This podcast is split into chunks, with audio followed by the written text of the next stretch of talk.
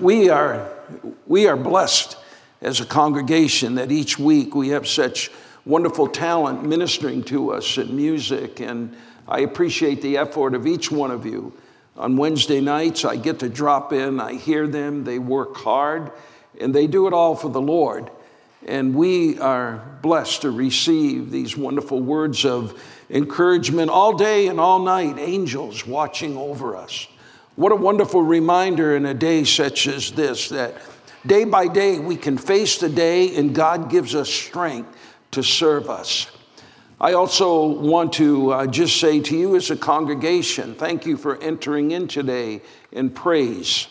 There was an exhortation this morning, and uh, we as uh, believers in the Lord Jesus Christ and as a New Testament church believe God's word especially in the book of Corinthians, where we are told that there are gifts for the church today, gifts that make us stronger individuals, and the Lord uses individuals in exhortation to share with us the message of the, the Lord, and we are thankful for that encouragement uh, this morning.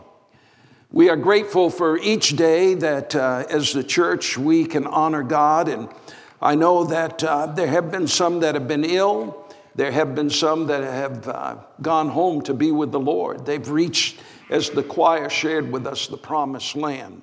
Some of you have asked about Goldie Smith, and we have not uh, any arrangements yet on her uh, memorial service and celebration of life. I do want to welcome her brother who is with us this morning, David Donaldson. He is from Washington state of Washington by way of southern Arizona. And David, we're sorry that you are here under these conditions, but we welcome you today. I continue today with my thoughts of restoration. We're looking at the book of Philippians, and we are um, always pleased when we can look at God's word. And for those of you that are viewing this morning uh, or whatever time of day you may be watching the service, we welcome you. We are happy that you are with us.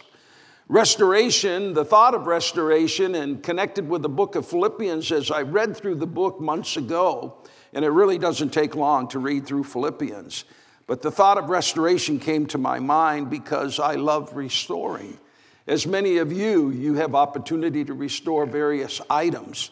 And you know the feeling that you get when you restore something that uh, even though it may not be complete, it looks new or it looks newer. The efforts that you put in uh, imparts a new vigor, it revives that object. I suspect one of the reasons why I enjoy restoration, my particular interest is that of automobiles, is because I've learned early in my ministry that you can work with people day in and day out you can work with people forever, and sometimes you see very little change. Those of you that are in ministry or teachers, uh, missionaries, you know that. Uh, it takes time for people to change. And there's nothing like cutting your grass and turning around and seeing a completed project. There's nothing like doing a whole stack of dishes and putting them away, and wow, you get the countertops uh, cleared. And there's nothing like taking something old and maybe just waxing it, maybe just buffing it up. And you look at it and say, Whoa, look at that shine. You revive it, you bring it back to, to life. And I, I know from reading the book of Philippians that that's what Paul desires of the church in Philippi. He desires, and the Lord desires for each one of us to have newness in our life restoration in our soul, that uh, our lives can be changed. And as Paul writes this letter to the church, he's encouraging them, he's not scolding them. He's telling them how great they are and how much he appreciates them. And the, in the key verse is found there in the first chapter of Philippians in the sixth verse. The verse that says, Being confident of this, that he who began a good work in you will carry it on to completion until the day of Christ Jesus. So, the emphasis here is that the master builder continues to work in our lives. Whatever rough time you're going through, whatever personal trauma, whatever void you're experiencing in your heart, God is the master builder, and He is walking with us, and He is working with us. Let me speak just for a moment on the subject of interruptions. Interruptions are something that we are probably not too fond of. We are living in a time of great interruption right now in our lives. As I was preparing this message uh, uh, several days ago, I had an interruption while I was studying the scripture. My cell phone went off. And thank God for caller ID because I looked at the caller ID and the call was coming in from Minneapolis, Minnesota. Now, I have nothing against any of you or those that may be listening or watching today if that's your home. It's just that I didn't recognize the call. And perhaps you were trying to get a hold of me. But no one left a message, so I didn't answer it because it was an interruption and I felt that I did the right thing because a message wasn't left. But we all know what that's like to have that unwelcome interruption in whatever we are doing, whether it be a salesperson who calls at the dinner hour and you excuse yourself from the table and you take the call. What's your reaction usually when you come back to the table? Now, that was just a dumb guy calling me, or that was a call that really annoys me. Why would somebody call at this time of night? Your child gets a day off from school, the weather's bad. You don't know what to do. It's an interruption. You complain about it. Your neighbor comes over and wants to talk to you at a very important time when you're doing all kinds of projects and you take some time out, and all of a sudden you found out that your morning has been derailed. When we read God's word, we see standards for us. Standards. Today we talk about we must be unified, and I believe that the church must be unified in this day and age. But we have boundaries, and the unification takes place in scriptural boundaries, not on some idea that we have or some concept we have. We must follow God's word. And nowhere in the scripture do I see Jesus complaining about an interruption. It's interesting that as we look at the text in Mark, the fifth chapter, you find that there's various incidents there where Jesus has been interrupted. Christ is having a conversation with a very large group of people, according to the scripture. And Jairus comes to him, a man who's concerned about his daughter, and he interrupts Jesus. We see another place where uh, there's a lady who has an issue of blood and she follows Christ. She touches the hem of his garment. The power of our Lord seems to flow out of him in such a way that he can identify with what's going on an interruption.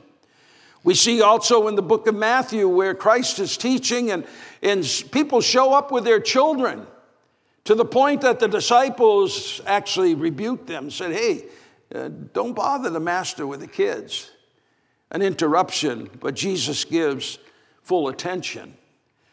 Today, as I said, it's filled with interruptions. And could it be, could it be that God is using politics, He's using pandemic, not as an interruption, but He's using it as an opportunity for us as Christians, an opportunity to let our light shine. So, to start our thoughts today, I want to ask you this question How do you respond to interruptions? Do you respond to them in a way that they're an annoyance? Uh, and they are sometimes. Or how do you respond to an interruption from your neighbor or the guy who works next to you or the student that sits across from you? Do you respond to it in a way that maybe Jesus would have you respond? Well, today we can look at God's word. We find that there were interruptions in the church in Philippi. And Paul gives some great instructions that I think are relevant to us today, that we as a congregation and those of you that are elsewhere, we can apply to our lives. We look at Philippians, the second chapter, and we start in verse number 12. It's just a short uh, um, set of scriptures where Paul says, Therefore, my dear friends, as you have always obeyed, not only in my presence, in other words, he says, I'm giving you credit. Remember, I said he writes as an encouragement. He says, It's really remarkable that you folks are carrying out quite a, a godly life, not just when I'm there, but uh, in my absence, it's taken place. And then he says, continue to work out your salvation with fear and with trembling. Work it out. For it is God who works in you to will and to act in order to fulfill his good purposes. You're an instrument, and God is working, working through you. And then he goes on to say, do everything without grumbling or arguing so that you may become blameless and pure, that you would be children of God without fault in a warped and crooked world or generation that we live in. And then you will shine among them like stars in the sky as you hold firmly to the word of life. And then I, Paul says, I'll be able to boast about this on the day of Christ that my labor wasn't in vain with you folks. You combine this text with the key text of uh, Philippians in the first chapter, verse number six, which tells us to be patient, that God's not finished with us yet. We find and we can conclude that salvation is both an event and it's also a process. There's a work that continues in each one of us, and thank God for that. That's why we come together. That's why we have Bible studies. We learn God's word, and understanding this truth will transform our lives. Paul says to the church at Philippi, continue to work out your salvation. Now, not work for it. Please understand that. That's not what it says. It says work it out. And there's a huge difference. Because we must be determined spiritually, if we want to prosper in our Christian walk, that we would take this gift of grace from God and that we would unify ourselves with God, that we must persevere, which is the subject of prayer tonight. Persevere in our efforts to realize full salvation, that we work it out, we cultivate it we, we bring, bring to, to a full effect, actively pursue, and that we would grow spiritually. There is little in life that's more important than you and I to develop and walk with Jesus Christ. Hanging in there with the Lord, just putting one foot in front of the other to keep on walking with Jesus during the tough times, the rough times. I ask this question Have you failed the Lord lately? And if you have, have you just thrown the towel in, given up? I want to say to you, confess it. Go to the Lord and confess it and get on with your Christian life. Work, you see, work it out. In my restoration, um, shop, I've got several automobiles and trucks. And as I walk through there, it's common for anything to sit, a vehicle, that after a while the tires may go down a little bit. They may start going a little flat. And when I n- notice uh, um, deflated tires, I don't junk the car. I don't call the junkyard and tell them to come over and give me cash for junk. What I do, I fix it and I move on with the project.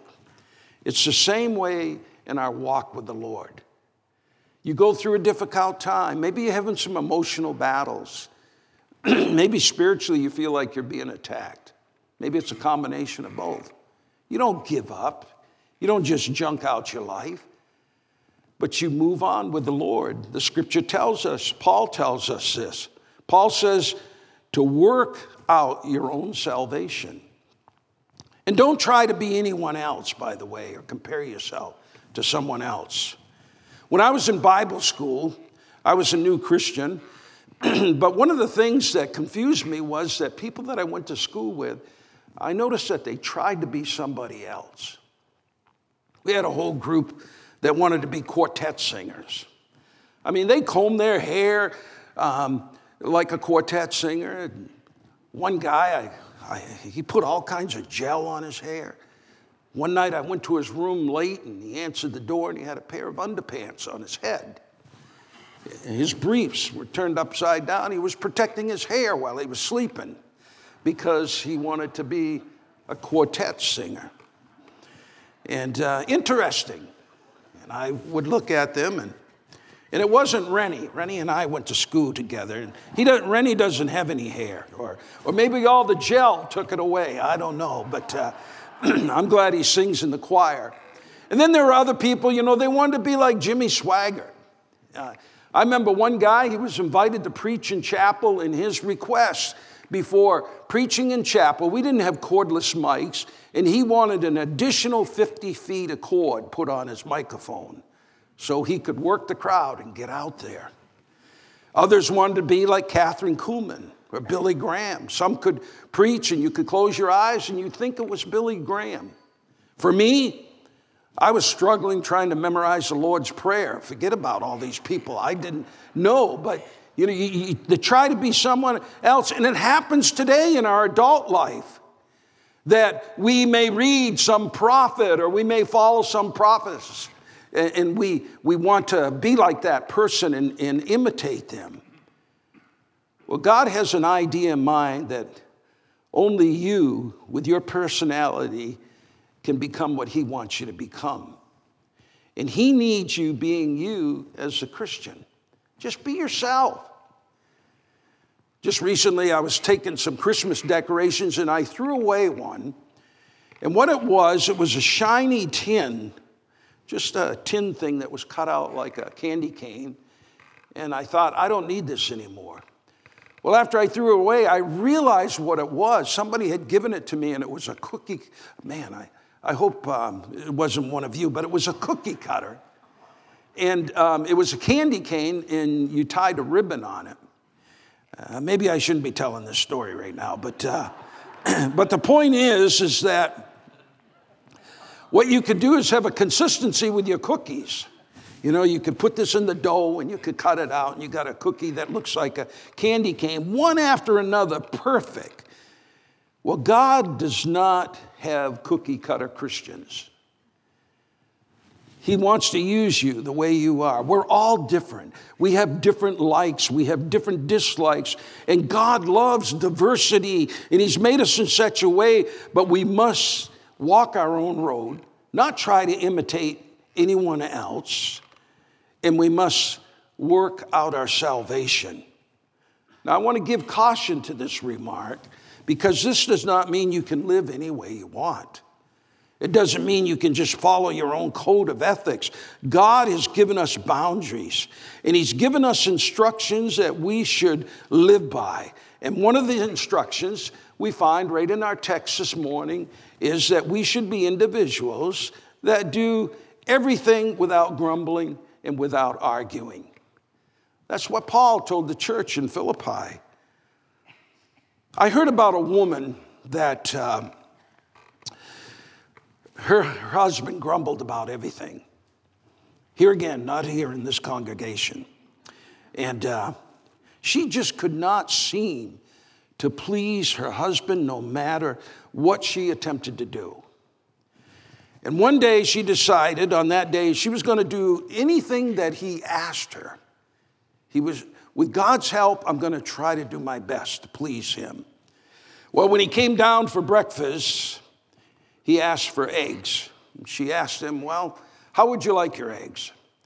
She said, he said, Well, I want two of them. I want one scrambled. I'd like to have one fried.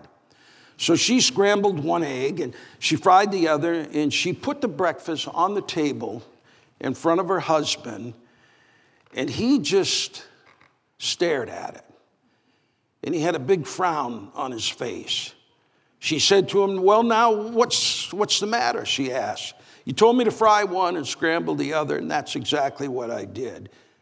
To which he grumbled, You fried the wrong egg. now, that long suffering wife, she gave her husband a chance to shine like a star, gave him a chance to, to, to redeem himself, but he'd have no part of it. And some folks, are just determined to make life miserable. There are some people, they want to make life miserable, and as a result, they make it miserable for themselves and for others. But you know, it doesn't have to be that way. In your thought process today and all the things you're involved in, and today especially, it's easy to frighten yourself to death. It's easy, all you got to do is watch the news. And the scripture here says, work out our salvation. If God is for us, who can be against us, church? If God is with us, cooperate and you'll have no cause to complain. You'll have no cause to gripe, no cause to argue, because complaining is not going to happen if we commit our ways to the, to the Lord, trusting Him to be our guide, trusting Him to be our guardian, trusting the angels to watch over us day and night. You see, grumblers can be happy if they become Christians and Christ like, and they can maintain the purity in thought. Uh, grumblers can be, as they become Christ like, their character can change in, in looking for something to commend rather than to find fault with, in, in, in seeking to build up, not to tear down, striving to be fellow believers who unite and not divide. And I want to be honest, I, I experience that when, when, I, when I write my messages. I go back and I cut so much out because it wasn't put in with the right attitude. Oh, I, I can say something, and, and, I'm very careful, but I could say something where I could get a lot of thumbs ups a lot of amens and I could hurt some other people. Or I could, I could say something else and I think it's cool because I know that there will be an agreement to it. But the ultimate is, is this is what God wants you to say? Is this what God wants you to do? That's the test. And I think if we review some of our thoughts and some of the things that, that I want to say or I want to do, that I find out, no, that's not what God would have me to do. We Christians have something special to offer those who reside within our circle of friends, who reside within our, our world, in that influence that we have upon them. According to the scripture, according to what Paul says to these people in Philippi, a little ray of sunshine during darkness. Are you offering a ray of sunshine during darkness?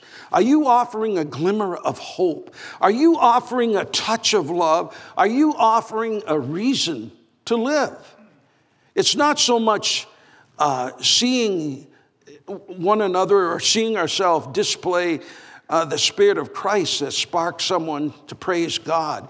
It is the humbleness that we have in our hearts, sharing a bit of ourselves without grumbling about it and complaining, as the scripture says. What a powerful influence for good Paul is sharing with them. It's humble acts of service that we give to others in the love of Jesus Christ that changes lives. What a positive impact for the cause of Christ. I believe that Paul is saying to these individuals, what a lasting effect upon them personally as we share the good news.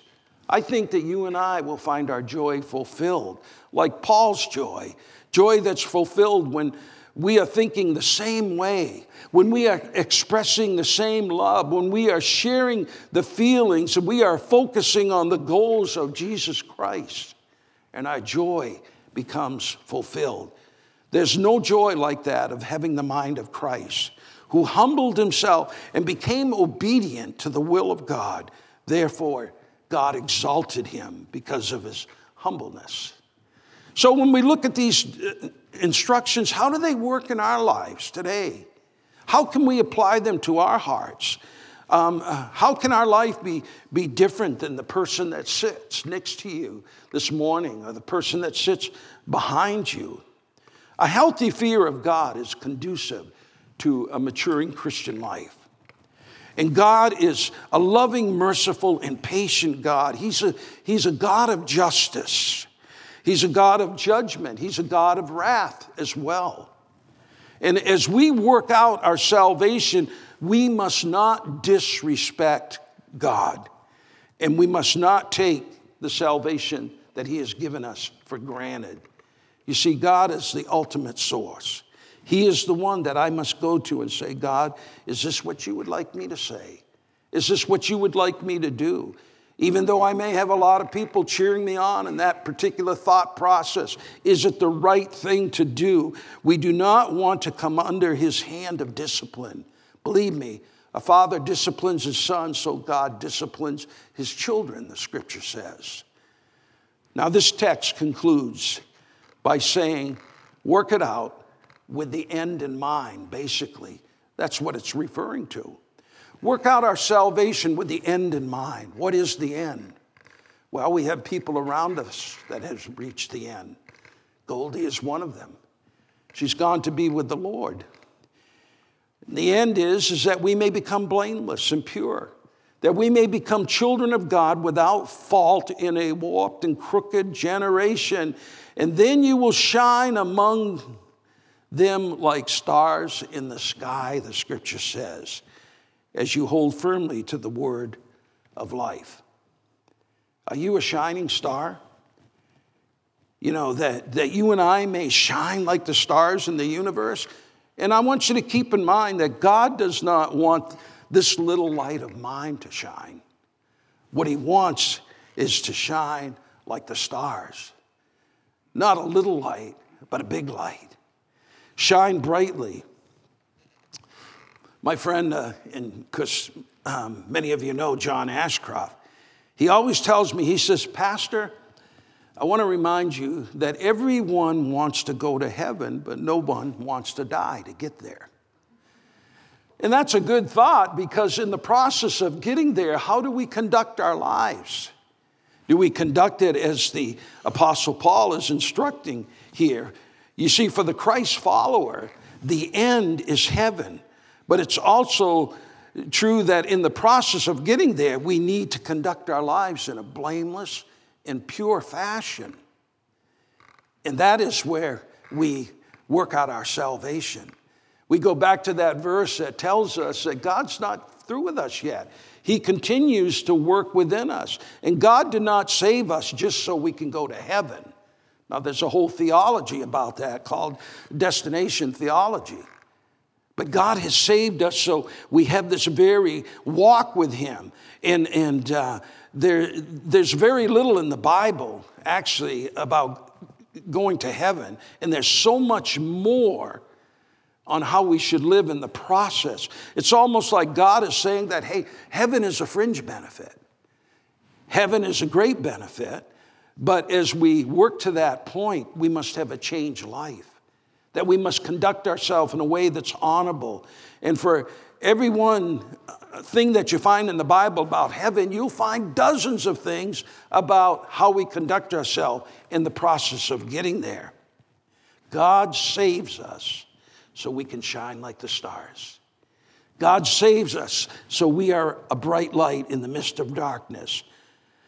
So the end is the goal, just as an athlete sees the end as they go through training and as they, he or she works out every day. The NFL players, football players, the end for them is the Super Bowl. And of course, a couple teams have made it the Chiefs and the Tampa Bay. But when they start game one, it's just one game at a time. The end is the Super Bowl.